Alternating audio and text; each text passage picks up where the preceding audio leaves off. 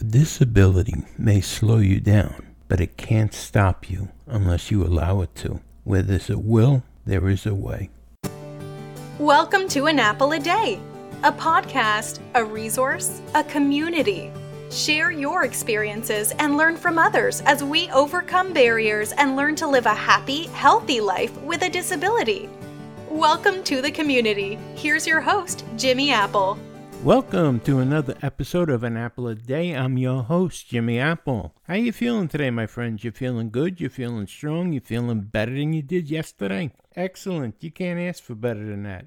How you making out with your doctor's appointments and your medication? You taking it the way it was prescribed? You keeping up with your supplies? You, you got enough medication in the house? Great. You can't do better than that. Your doctor's appointments. Are you still doing the virtual appointments or are you going out to the office? If you go into the office, make sure you wear your mask. It's still a law that you have to wear masks into medical buildings and hospitals. So make sure you're wearing the mask. Make sure you're socially distancing yourself. The numbers are going back up again with this COVID 19. They're going up slowly but surely. And with all these different variants, you have to worry.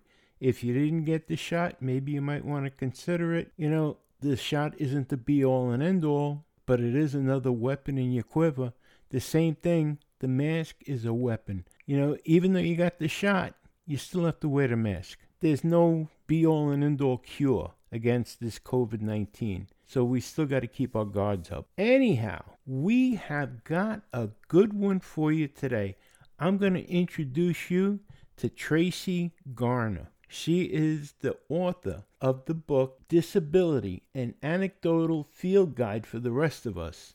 Let me tell you something real quick about Tracee. Tracee's not a doctor. She's not one of these people that like to study up on disabilities and tell everybody like she's an authority. Tracee actually walks the walk and she talks the talk. Tracee is disabled. She's been disabled for 40 years, more than 40 years. And she's writing from experience. And she's taking information from other disabled people as well. She's not just blowing smoke up your butts with this book. And this book isn't a novel. This book is more of a reference book and it covers a multitude of topics about disability. But I'm going to let I'm going to let Tracee tell you all about it herself. But I just wanted to let you know Tracee is the real deal. And on top of that, she is a professional author. That's right. Well, we're going to discuss all of that in the interview, but I just wanted to throw that out there. This isn't somebody just, you know, talking off the top of their head. Tracee is the real deal.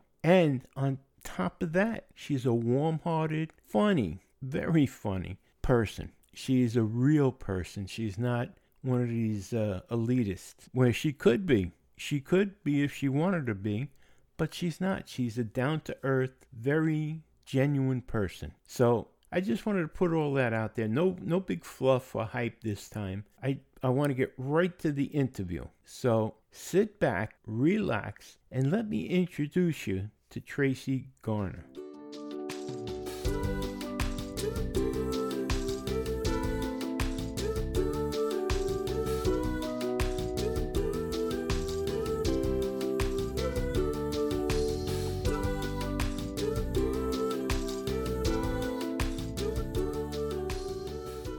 Right, we're here with Tracee Garner. She is the author of Disability, an anecdotal field guide for the rest of us, and I believe we need it. Hello, Tracee. How are you? I'm doing good, Jimmy. How are you? I'm doing good. Doing better than I should be, I guess. How you feeling today? It's going great. I'm so happy to be joining you on this podcast, and I look forward to our conversation. I've been looking forward to this all week. So tell us, I want to point out before we even start that you are speaking from experience. You suffer from muscular dystrophy. Am I correct? Yes, that's right. So you're not just blowing smoke, you're talking from experience here. that's right. Yep. Yeah. Truly, I was identified with, uh, diagnosed with muscular dystrophy at the age of two years old. So, you know, 43 years ago, I'm 45 now, and um, just trying to live this life as best I can and taking some notes on my observations for people to read and enjoy and laugh at and, and have a good time and, and really navigate their life with disability. Excellent. Excellent. So, how long did it take you to write this book? This book has been almost 10 years in the making. It didn't take me that long to write it. Um, I really am always writing. I've written a number of books in addition to this one. This is my 15th book, actually. Whoa. But only in, yeah, only in the last two years, I, I really finished the book. The book that that I had a vision for and what it eventually evolved to be were two different things. And so I had to kind of reconcile the two and, and create a product that I was really proud of, even though it kind of evolved and changed from my original my original thought. Now it's a field guide. I feel yes. like, I feel like we're talking military here. it's a field guide. Did something happen in in your life that that caused you to want to write a field guide? Like, did you hit an obstacle somewhere that said, you know what, I'm going to share this with other people? Well, when you're a person with a disability, as you well know, you hit so many obstacles. There are too many obstacles for one book. It can't be contained in just one volume. And that's actually on the cover too. It says volume one. So I'm hoping that as I go along, um, I will have other people contributing their stories of their barriers and how they overcome. What I really wanted in this book is kind of a, a guide to say, when you come up upon transportation issues, here's what Tracee did to overcome those and to navigate them and really to deal with some of the setbacks. I, you know, was learning to drive. I had to have a modified vehicle.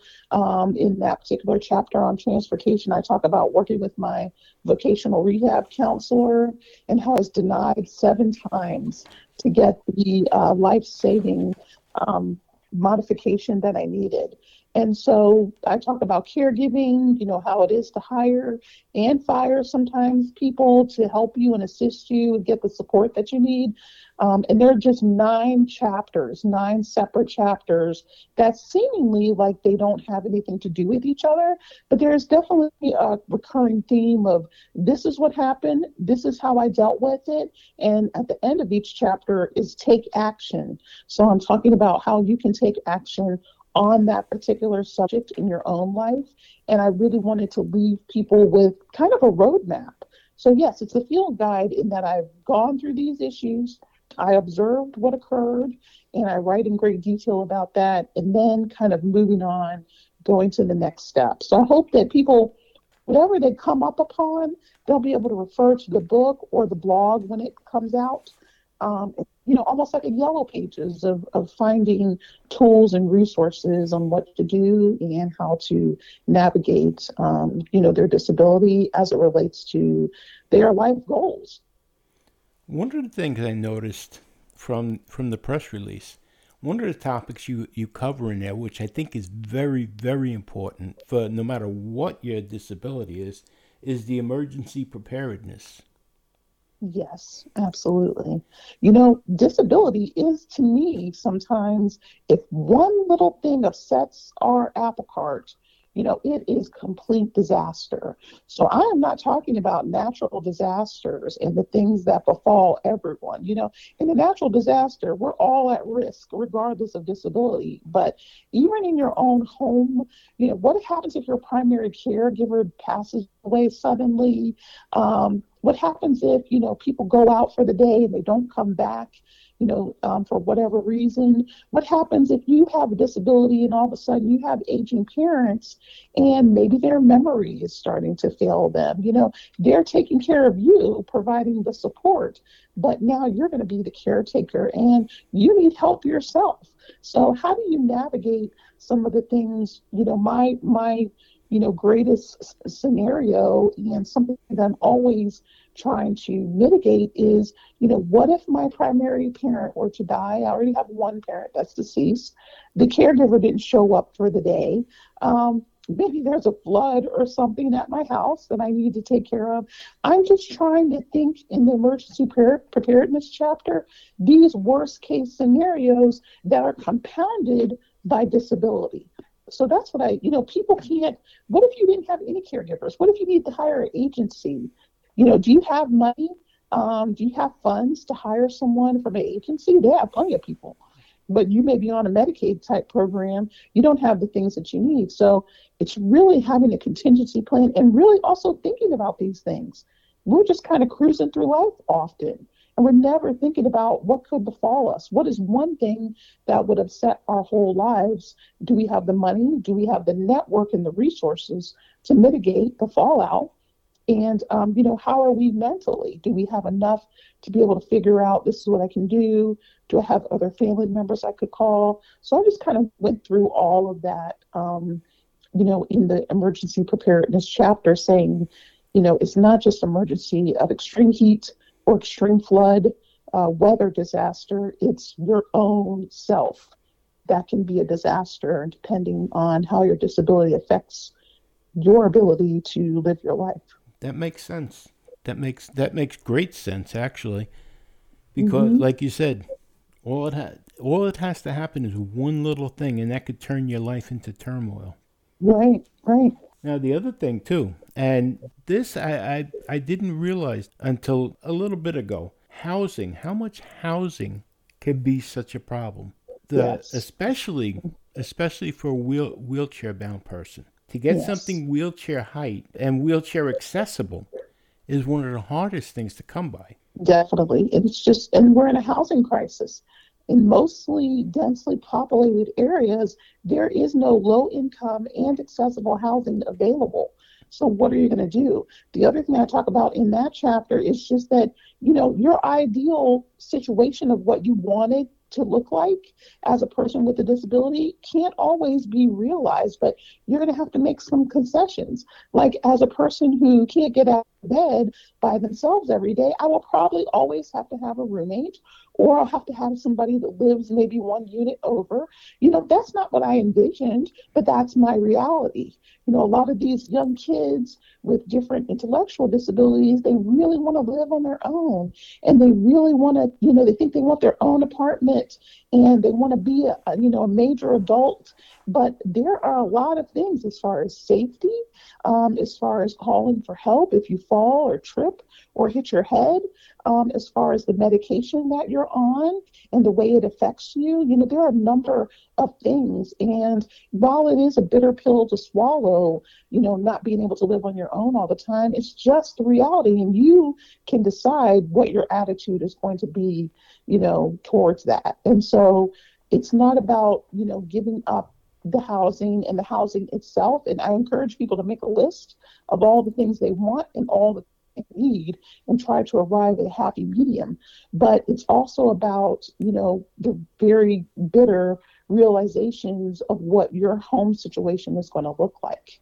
So not everybody's ready for that. Not everybody's ready to admit, and even parents, because part of my book is also geared towards parents of children with special needs, parents of youth and young adults with disabilities that you need to think about this. You're getting on in age you're going to die. I'm sorry if anybody is not realizing that they're going to die at some point, but you are going to die. And what is going to happen to little Johnny and Susie? And have you made plans for that? Because sure. most people have not. Most people have not thought about that. They just think, I'm going to live forever, or he's going to die, he or she is going to die before me, and that'll be that. But people with disabilities are also not the only ones living longer because of the supports, the medication, and just our, it seems like our undying will to live as long as we can. So, you know, people aren't thinking about these. And that may, that that makes great sense also. This the planning ahead. And mm-hmm. you you really have to, especially if you have a child. You have a child that that's disabled. You have to make plans. Yeah. It, mm-hmm.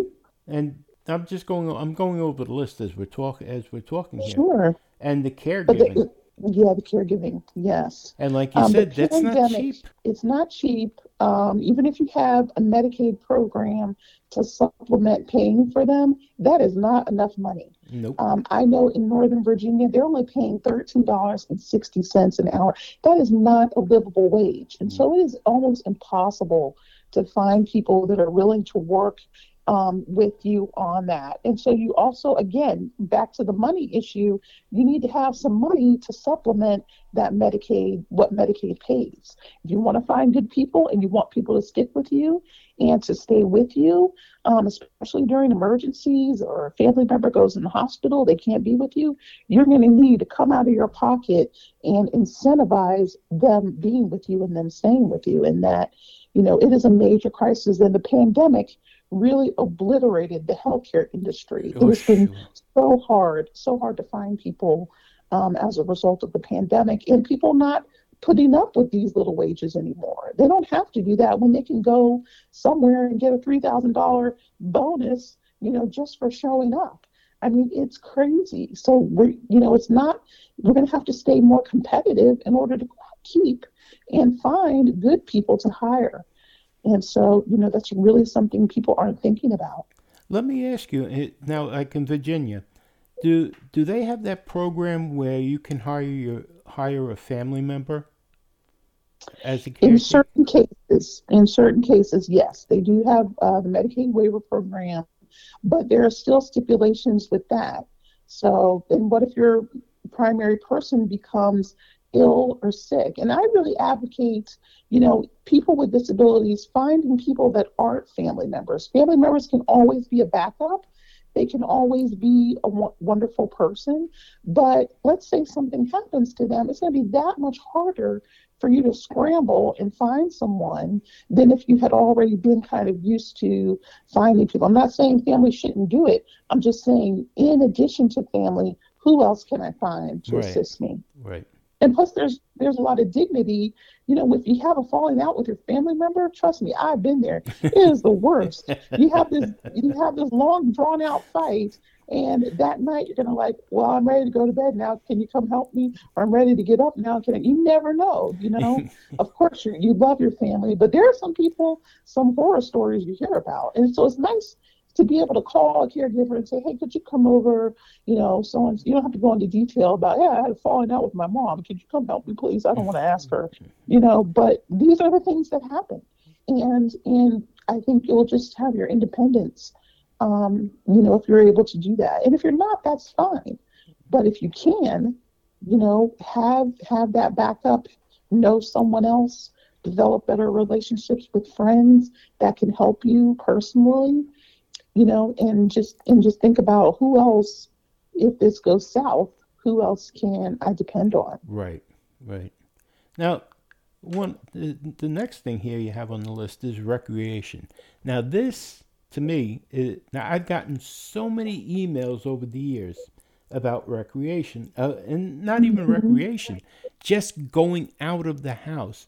People seem to Right. feel if they're if they're listed as disabled, that they're a prisoner in their own house Mm-hmm. you know that they're not allowed to smile for some reason some people feel that they're not allowed to smile they're not allowed to ever be happy again because they're receiving disability Right, right, Yeah. and that's just true. That's just you know so far from you need it. You need you know recreational opportunities just for your mental and physical health. You know, going out, and the thing that's the problem with you know our groups of people is that the transportation is always there to support us after 5 p.m. true You know, things close up shop. I want to go to the movies. Movie starts at seven and eight and nine o'clock. You know, how am I going to get there and how am I going to get back? So sometimes the infrastructure isn't there to um, to support us, and then things are not always accessible. You know, we have a lot of wineries here in Northern Virginia. They don't think people with disabilities probably will ever patron them because most of them, 90% of them, aren't accessible. And we do all of those things. But- so people, you know, the industry needs to catch up and be more accessible. And then we need the support in order to go out and also visiting, you know, other friends. We need to think about our housing in a way that invites you know, people of differing abilities, people that can't do so many steps. You know, what can we do in the garage to make it more accessible? People always have to come over to my house because it's most accessible and I can't go to theirs, you know, and that's so frustrating. Mm-hmm. So it's really about ensuring that you have a way to find recreation. And the other thing that I bring up in that chapter is, you know, even though people with disabilities, you know, enjoy doing advocacy efforts, you know, enjoy speaking and giving testimonials, I do certainly at least. Um, I have to make sure and take a step from that because while that is fun to me, it also is real work.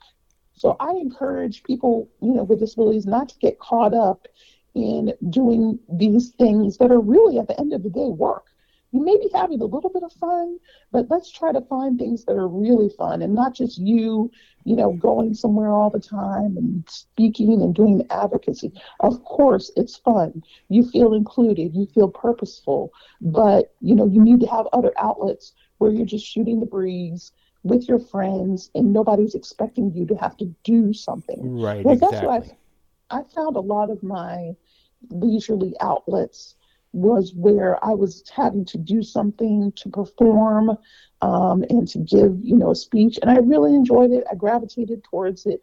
And I was in a lot of leadership positions. I was a lot of presidents of different organizations. And while that was fun, I had to think about why am I doing this? It's because I want to feel included. It's because these people are kind of my friends, kind of not. They're colleagues. It was, um, I got a lot of respect from doing those things, but it was also exhausting, you know. So I wasn't having fun all the time. I needed to really find things that were a lot of fun and not just wrapped up in, you know, a disguised another work opportunity. No, you have to go out, have coffee, go to a park. Yeah. You know, Mhm. go fishing if that's what you like to do, or something like that. You, you, Something like that. Something where you're not doing, doing, doing, doing, and working, working, working. right. You have to be able to go out and let the sun hit your face. Yeah. Right. But I think we're just naturally such organizers. Um, you know, we'd E- like to- exactly. to, just do stuff. We want to feel um, productive and contributing members of society. And I just think that that gets um, convoluted um, a bit. Well, The one, difference between work life balance. One of the things I find is that when people see uh, people with disabilities out enjoying themselves for some reason, and I hate to use this term, able-bodied people seem to seem to get an attitude about it, as if you're not supposed to be enjoying yourself. I had a guest on the podcast a couple of years ago. This fella Oski's a truck driver, and he he gave me a ration of nonsense about people people with disabilities having parking permits. Why do they need parking permits? If they're disabled, why are they going out? This was his that was his uh his Oh, speech. gosh. I said, well, the same reason you go out, you know. But and then I, I since then I've gotten other people with the same thing. Why do they need handicap space? Why do they need handicap spaces at Disney World? Was one of the emails I got. Why not? So ridiculous. It, it so is, ridiculous. and it's not everybody, but there's a there's a there's enough of them out there that feel that if you're disabled, you're a prisoner. Well, Mhm. or not a prisoner, but you you should be in your house. If you're receiving any kind of benefits, you should be in your house. And that's the other thing with people that receive benefits. I hate, oh, do I hate when they call it an entitlement. This is something that Right. you had to pay into. It's an insurance hmm that you had to pay into, and now you're collecting on that insurance. Nobody's handing you anything. That's right. That's it's right. the same thing as if you wrecked your car. You Mhm. paid insurance when you and you get money to fix your car or or buy a new car. Nobody's giving you that. You paid for that. That's right. and And, I- you earned it. Right, exactly. And I try to explain this to some people that, that do call in or write in, and it goes nowhere. It's like it goes in one ear and out the other. They don't want to hear about it. They think you're on mm-hmm. some kind of government program and you're on a vacation. Well, they can have my vacation. I'll take you, Right. I'll take your hard work, and you can have my vacation. And but you have to take all the problems with it. right? And not only that, they just they can't believe that we travel and that we do things on our own. You know, I was appalled when someone asked. I ran into the store. My mother was with me one time, and someone from um, an older church we used to frequent came over and said, "You let her go in the store by herself?" And I was like. What rock do you live under? You know, it's like you um, I go in the store all the time. If I'm going to get something quick, I can move fast. I can go in there, I can get it, and I can be out. You know, and it's just like, what? Where? Where do these people come from? You know, you just you're just astounded each time it happens that there aren't enough of us. You know, going around living our life that there isn't more awareness. So. Um, you, and then people on the other side too, the service providers sometimes frown at you. If you need a little assistance in the store, it's like they work there, you know, you need assistance, and then they want to frown at you because you need help. Like, why didn't you bring your caregiver today or something? Right. That just makes me so mad too. Oh, the- So I, I I agree with you two hundred percent, two hundred percent. Yeah, yeah, it, it annoys me. It, for, for some reason, life annoys me when it comes to something like that. I have no problem. I, I would rather be independent. It it mm-hmm. irks me to have to ask somebody to help me. It really Right. does. But mm-hmm. you know, if I ask, I mean, they don't know, but for me, if I ask, it's because I really have to ask. Mm-hmm. It's because But know, some people are, are so willing to help. They're like, of course, it's my pleasure, you know. And then you go to other people who are like, well, I don't know why you are, why are you even here without your caregiver? Like, where are they? Where aren't they? Like, you know, and that costs money too. To have them come and do something when I can just go out and you're just getting it off the shelf. It's not like I asked you carry 20 bricks yeah, from the back of the store to the front of the store. I just asked you to get something that's high up off the shelf, which a sh- even a person of short stature or just a short person would need help doing, and I will take it in my lap and and check out. You know, like sometimes people have asked, acted like you just asked them to move, you know, Africa to the other side of the world or something. It's Right. just ridiculous. And then other people are like, oh, they even see you sometimes and they're just so willing. Like, oh, do you need any help? Can I get something for you? And I, those people are just, I'm just like, oh, you're so wonderful. right. You know, But you have to just- look. you know, why can't other people be like that? If you're in a position to help, why can't you enjoy it? Why can't you try to be of assistance to someone else? Because you know what? One day you're going to need it too. That's the sad thing. But- Not even thinking ahead to the, uh, the to a time when you also might need assistance. You know, or or you probably have already. You didn't like it, so you begrudgingly help others. You know, but that's we're all you know here even to help each other and to try, you know, to do our best. But and be, playing- you know, good, good citizens. playing devil's advocate though, there are people out there that have a disability, granted, but they don't try. They don't try. And they'll look for any excuse to get someone else to do something for them. That's right. We, That's right. We do have we do have them on our side too. You know, where there are nice That people. Able body, disabled, doesn't matter. That's a jerk can be a jerk. Exactly. A jerk is a Right. jerk is a jerk. That's right. They're disabled and they're not disabled too. Yeah, I've I've seen that happen a ton of times. You know, uh, Mm-hmm. uh, you ever go into Walmart and see some of those people with the electric carts? Yes. They they can't reach something. Why can't they make those things go faster? That's my Oh, that's yeah, please. because they take out the whole store display. Probably they're not quite adept to driving it in a fast, so it has to go slow. And then the loud booping back up, like just Oh, draw yeah, attention, yeah. attention to myself. I hate that. I hate that. I don't. I don't back up. I go around the aisle and come back. I hate that beeping noise. But You know, I'm sure they wish it would go faster too. They don't want any attention. exactly. This- them either. But I watched a lady one time in there, and very. I mean, she was a rotund lady. She she was she was big, and she couldn't. You know, she was reaching for this and reaching for that, and asking every aisle. She was asking somebody to get something down for her, and then mm-hmm. she made it to the snack aisle. and I'll be damned, it was a miracle. She was able to stand up.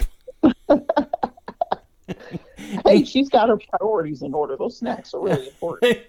she was able. God is my witness. She stood up and she was grabbing stuff off the off the high high shelves. It was a miracle.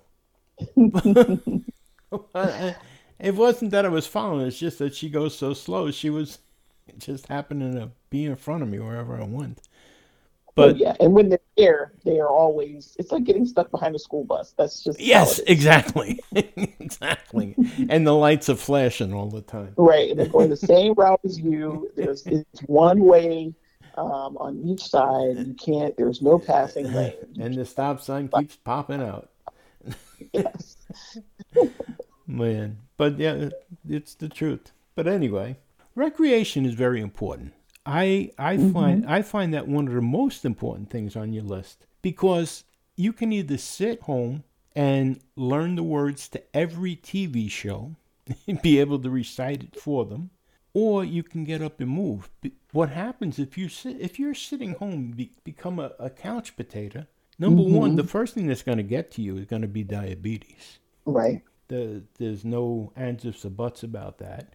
And that's mm-hmm. that's the other thing. Once you become like this couch potato, your meal plan changes because you're no longer getting up to to eat meals because you're the, you're just there. So you, you, can't really eat them that well too. Right. And even cardiovascular disease and other things that really set. Exactly. Exactly. Mm-hmm. All of a sudden, you find yourself eating ice cream for breakfast, potato chips for lunch, and yeah. ice cream for dinner. Mm-hmm. And so getting out and getting some air in your lungs and moving around a little bit, like you said, cardiovascular disease, peripheral artery disease. Mm-hmm. It's it's all important. It's important that you move, and you That's know, right. you just got to move. Even if you just go outside, get some fresh air, walk around in your driveway or in front of your building or anything. Yeah, anything. It's so good for you. It just reinvigorates you. And I found too that there are a lot more things that are accessible that you never would have thought of. Um, there is an entire list of accessible trails um, that the Parks and Recreation National Park Service they put together things that are accessible for you to go that are usually right in your backyard. And often, as a person with a disability, you can get free membership or free passes for a certain amount of time each year in order to go do these things. So even if you're just going through a nature trail or you know something that has a beautiful waterfall, just taking that in is also good for your mental health, which is hey. another chapter that I talk about in the book too. Exactly, exactly. And I was just I was just going to say that about the discounts because I found that bigger places too, like Disney World, SeaWorld, a lot of these big amusement parks, they offer discounts. Mm-hmm. All, all you have to do is, and I would suggest people do it, is have your, your letter of eligibility for Social Security.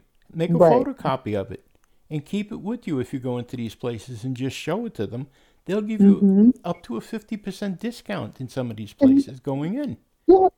Sometimes you can even call ahead and they will, you know, especially Disney World and the, the Disney World and the Disneylands. Right. I believe they have a list of uh, all the rides that are accessible so you can be sure to hit those and not waste your time with anything that's not accessible to right but even even if you don't go on the rides, just to go to Disney World and just mm-hmm. you know be amongst people, be amongst yep. other people, and you don't have to. If you do go on the rides, you don't have to wait online, or you can you can wait online, but you can wait in the shade. It's better than waiting out in the you know. But uh, and SeaWorld, I find SeaWorld SeaWorld's very nice. But there's a whole list of parks. If you look them up on the computer, there mm-hmm. there's lists for every state of parks that offer discounts or free admission for people right. with disabilities. And mm-hmm. if you go on to, if you look into AARP, they also yeah. have in their magazines, they have discounts for people with disabilities or older people, or you mm-hmm. know, or for both. There's a lot out there that helps people. You always hear people saying, "Oh, I'm on a limited income and I can't afford this and I can't afford," but there are a lot of discounts out there that, right? You know, take advantage. And sorry. often the accessibility standards um, have now in the last few years become a major selling point. So they want to tout those available services to you so you'll come and visit and you'll patron because we have income to dispose and places to go and people to see and things to do too. So they are actually using that to their advantage to tout, you know, while they are also a good place to visit because of some of the accessibility features that they have. Exactly. Exactly. Uh, that, that's why your book is so important because mm-hmm. it touches on all of these things. And people people with disability, this is a book. This isn't a book that you're going to buy and just say, "Oh, I'm going to read it once." This is something that it's a field guide. This is something you're going to go back and look at and look at and look at again and again and again. I hope so. Like you said, do. like you said, it's like a yellow pages. Yeah, it's, yeah, that was my goal for sure. Now let's talk about volume two that's come that you're working on. Yeah, volume two, I'm hoping that other people, even after reading um, volume one, um, my goal really is to have at least five volumes of so many disability topics. And so in the back of the book, I actually ask, you know, readers, is it your turn with a question mark?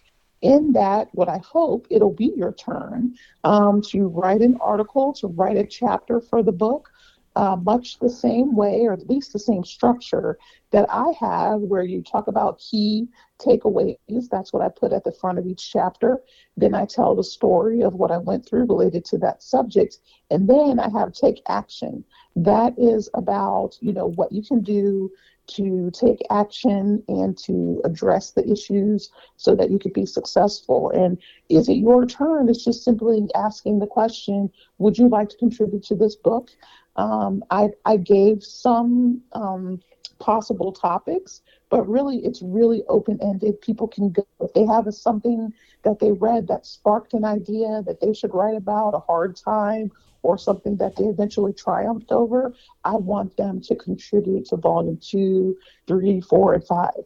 So I'm hoping to really build the next collection from others. I don't want to write any of it. I want everyone, um, whether it's nine chapters, whether it's 12 or 15, um, you know, let us put together the next compilation of stories and anecdotal advice um, for people, for readers. And it'll just be this this kind of growing thing on my website, on my blog, and also available for purchase. So I hope to really make it a series. That's that's my ultimate goal of, of is also contributing to the next the next book. Well, we're gonna we're gonna have the the uh, website where you can contribute your work to in the show mm-hmm. notes for this podcast. But I will say this: I know quite a few people on Living with a Disability, our group page on Facebook, that right. could add tons of stories to this book. And you know who mm-hmm. I'm talking about out there, so get to writing. I'm gonna I'm gonna start pushing some of you people, but anybody, anybody, because I've heard so many stories from people, and you guys triumph over over all these obstacles. I mean, people that have been in comas and now they're out hiking. Right. You, Those, these are success stories. Mm-hmm. Tell tell others how you do it. That's that's what this book is all about, and right. you can help other people do it. That, right. And that's the whole thing. I want us all to share. You know, all of us have so many amazing tips and tricks and ways that, and I, and I, when I talk to my other disabled friends, I'm like, oh my God, I never thought of that. And so we are the most adaptive, probably, group there is because we always have to take something that's completely inaccessible, rig it up, duct tape it, sew it, you know, get your mom and your dad to sew it, uh, rip it and put it back together. We are just so good at, you know, fixing things and finding a way. Um, and so I really just want to put all of those on paper or online. You know, any article, any chapter that doesn't make it into the book, I still would like people to consider um, you know, putting it on the blog because we can create like a clearinghouse of, of field guide notes on like a gazillion disability topics. And so that's really my goal. I want to go somewhere and I want to find how did you handle this issue under recreation? How did you, you know, did you find accessible gym in your area? No, but I started one. You know, and everybody came. We shut the gym down Saturday mornings, 9 to 12, and any person with a disability could come and not feel scrutinized or made fun of and just work out because you're with your other disabled peers. They are people who have done that exact same thing, and we need the guide and we need the steps so that we can do that in our own communities because that's how change happens. That's how awesome things get started.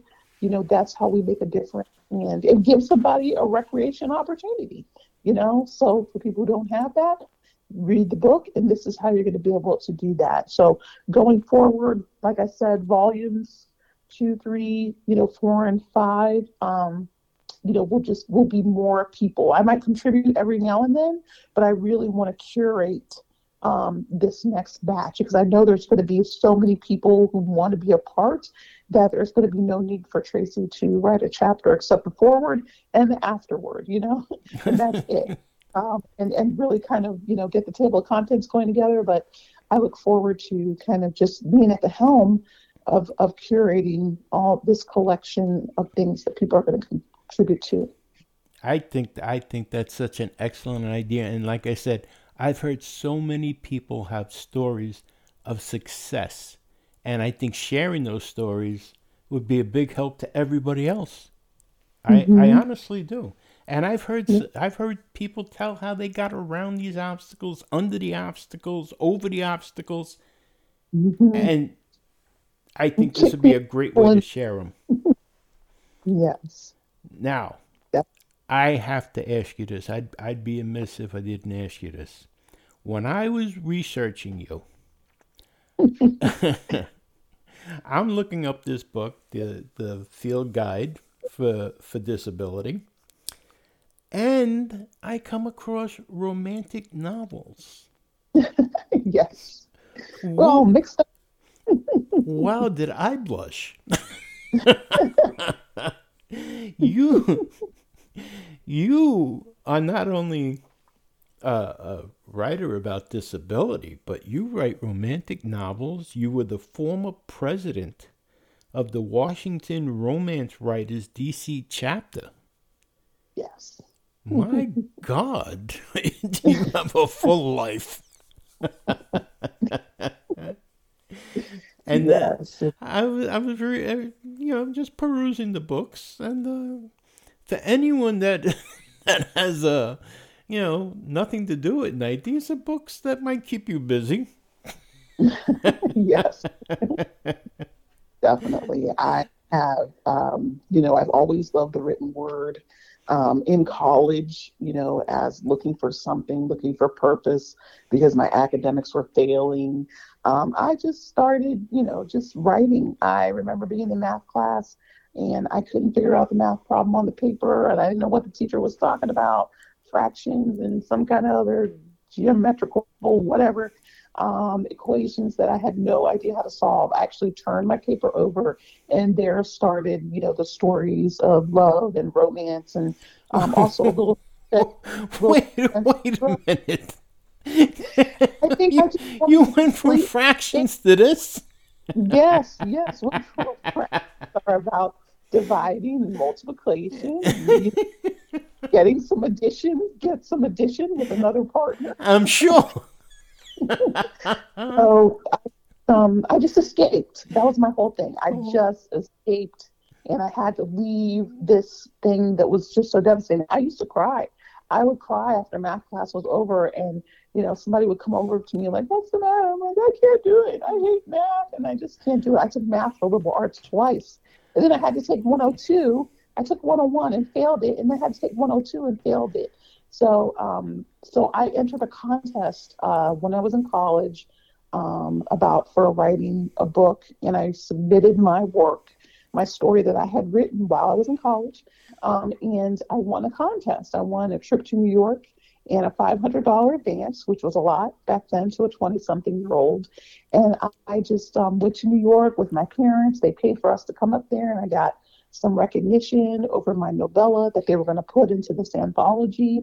Um, and that just really changed my life. So I've written 14 uh, romance novels. Um, well, really, maybe 12 to 13, because I do have two other uh, nonfiction books. But I just love, you know, the idea of love, and I love things working out, the happily ever after that comes from reading a satisfying romance. Um, I give my characters obstacles, the same obstacles that I have in life. Um, and then the suspense part is just, you know, some some car chases, somebody's trying to kill the heroine or the hero, um, some little fights, baby mama drama, all of that thrown in for good measure. But they eventually, you know, settle down um, and get to the love part and, you know, find their happily ever after. I, so I don't- I don't know if you were writing this during math class, and and you came out crying. I would think if you were writing this during math class, you'd come out and have to smoke a cigarette. Maybe I was maybe I well, I didn't want to injure myself further. I didn't this little, my own. So perhaps crying was another release Oh, okay. that I, I could have that wasn't so devastating and you know on smoking campus too. So oh, okay. um but yeah, but I cried because it was so hard I never got through it. And then the writing part really saved me and gave me an alternative to do. And when I won the contest, actually, you know, and, and people were saying, wow, you're a really good writer, that helped build me up. And actually, my grades and everything got better because I had this other thing that if I get through college, I can go home and work on this, you know, and I can pursue this. Um, so that was really when I when someone tells you you're really good at this, it just bleeds and motivates into every facet of your life. sure. And so that's kind of happened to me. I really prayed. You know, I remember crying in math class and going home and I was crying and really praying too. Like, please help me. Please give me something else in case I can't get these grades and I flunk out of college. Because I had also already flunked out of college one time before because I went to a four year school and it was just not for me. I didn't feel like I had the supports. There is a disability services support office at a lot of different colleges and universities now, but they are exponentially better now than they were when I went through. They kind of didn't really know how to support people with disabilities. I'm on this big campus, 300 people for cla- per class, one professor, one teacher's assistant or whatever. That's also really another student, you know, and I just could not survive. So when we moved, my parents moved from one county, Fairfax, to another county right next to that. And I went to community college because it was right in my neighborhood. I could actually roll up the street to it. It was that close. Mhm. And transportation was horrible. But I just remember, like, I have to do something. I need to graduate or I need another career path. And so I was able to do both because I found writing. And so that was just such a major Well, game changer. well, thank God you did. I always write my romance and, and pursue my romantic suspense novels. Like I said, your website. I, I thought I was in the wrong place for a second. It's that that scrolling marquee that gets you. You see the field guide and you're like, ooh, people I do. kissing. Oh my God. All of a sudden, all, all of a sudden, I forgot about the, the the field guide, and I was looking at the other stuff. You're intrigued. but but to just to be clear, I do write kind of an inspirational, uh, clean, wholesome romance. So yes, there's nothing else. yes, no, there's nothing. You have your own dirty imagination. That's on you. exactly, exactly. triumph. There's a thread of of inspiration uh, underlying the the romance and the suspense part. So it's all good. Anybody can read it. Exactly. It's where your mind Mhm. goes. That's right. It, Some of us are just in the gutter already. exactly. you need a ladder to get out of it. Oh, Tracee, this has been great. This has been really great. Absolutely. And Thank you. I I'm really impressed with your work. I really am. And I think I I think this this series, the anecdotal field guide for the rest of us, I think this series is going to be a winner. Because you're you're you're opening up to a, a large group. People don't realize people really don't realize how many people have disabilities. Mhm. That's because we're kept in the shadows. You know, Right. no no one wants to like you you were saying earlier before we got on, that they don't refer to us really as people. They refer to the elderly and just kind of lump us into that. Right, right. You know, nobody says, "Oh, the disabled," unless it's a unless it's a lawyer's uh, commercial on TV. hmm But people don't realize, and well, it's they're, they're slowly starting to realize. I think. I think it's starting to come out a little bit more, but Mhm. not fast enough. But you're gonna you're gonna touch on a lot of people's a lot of people are gonna be touched on with this book. I think, like you you had said earlier, that this is like a yellow pages for someone with a Mhm. disability. And it's not a book that you're going to sit down and read like a novel. This is going to be a book that you're going to use as a reference. I I hope so. You know, take the take the advice, then go do the advice. That's really what I hope. Exactly, exactly. I want to keep in touch with you Yeah. as as these volumes come out because I I, I I'm I'm really intrigued by this. I'm Really intrigued. Now, this book is not ready yet. When is when is it going to become available? The book is available for pre-order, and so it will be in your inbox on your Kindle, in your in your mailbox on January seventh if you order today. So it'll be available in ebook, hardcover, and paperback. And, And so where the can first they, week of so you can go on Amazon.com. You can also go to my website. I'm going to try to do a limited number of signed copies, so I'll be mailing those, but the link will be available soon. And you can always email me. You can email me at hello at traceegarner.com. Um, that again, that's hello H E L L O at Tracee Garner. My name is spelled T R A C E E Garner G A R N E R dot com, and I would be happy to send anyone who wants one. Um, and uh, we'll pay through the link and get you a signed hard copy. Okay. All right, well, we're going to have all those links. If you didn't write that down, we're going to have all the links in the show notes. So don't worry about writing it down or if you didn't get it. It'll all be there. You'll be able to click on it, bring it right to Tracee's website, or, and you can write it there and everything else. Everything will be taken care of in the show notes. So everything will be there. You'll be able to order the book. I'd say order the book signed because this is going to be big. and this is from a person that lives with a disability. This isn't someone that doesn't have a disability telling you what to do. This is somebody that lives the life. So that makes it even more special. Remember that.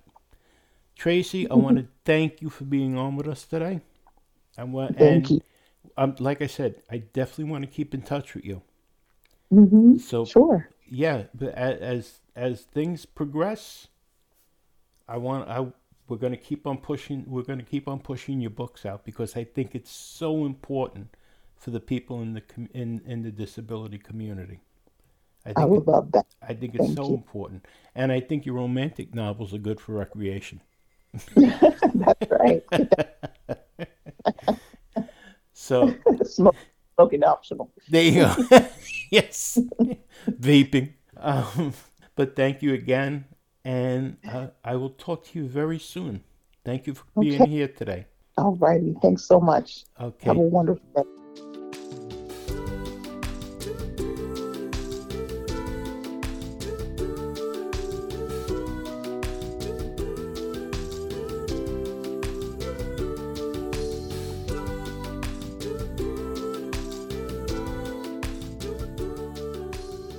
I'd like to thank Tracee for being here today and sharing her information about her book, Disability and Anecdotal Field Guide for the Rest of Us. And I suggest you get the book, whether you read it on Kindle or paperback or hard copy, get the book. And me personally, I'm going to take advantage of having the book signed. I love signed copies of a book of a book. That's just me. I like to get authors' signatures on the on the books. But thank you again, Tracee, and I really had a good time talking to you. And everybody, take advantage. If you like to write, write about your disability and how you get around it, and have it added to volume two of her series here, and get your byline in the book. all the links that she talked about during the interview are in the show notes for today's episode.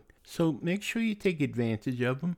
Go check out her website, check out her Instagram and everything else. And again, put down your thoughts about your disability on paper or on the computer and send it to him. Send it to Tracee. She's going to help you even edit it and give, give you the byline in the book. Something to think about. Now, we'll be back again Friday when we speak to Sam Mitchell about his podcast, Autism Rocks and Rolls. That's another that's going to be another good podcast there. And Sam is another good guy, and we'll find out the what goes on in the background for his podcast. So you're not going to want to miss that. And let me just say, from all of us here at An Apple a Day and Famous Apple, and from my family to you and your family, have a wonderful, wonderful, safe, warm, happy Thanksgiving. And if you're not going to get a chance to celebrate with your family and your friends this year, don't worry about it. Make a phone call, do a Zoom session or a Skype, and get together with them that way. You know, we may have to make sacrifices again this year, but next year's another year. And if you're not going to be celebrating with someone, or if you're going to have to be alone, you're not really alone. You have the computer, talk to other people, make a phone call, relax, have a nice, relaxing day. Watch some football, maybe, or watch a couple of movies, get Netflix going, fire that up. But think of ways to enjoy yourself. Give thanks for all the hard times by relaxing. Lay out on the couch. Just do you for Thanksgiving, if that's the case. But don't feel blue about it. Don't feel bad about it. Relax. Take this time to really unwind and just chill out. All right, my friend? Hey, we'll be back on Friday, and I look forward to talking to you again. You've been listening to An Apple a Day. My name is Jimmy Apple, and I'll see you in a day or so. Have a good one, my friends. Happy Thanksgiving. Thanks for listening to An Apple a Day with Jimmy Apple, your gateway to a happy, healthy life. Join our community at www.famousapple.com. See you next time.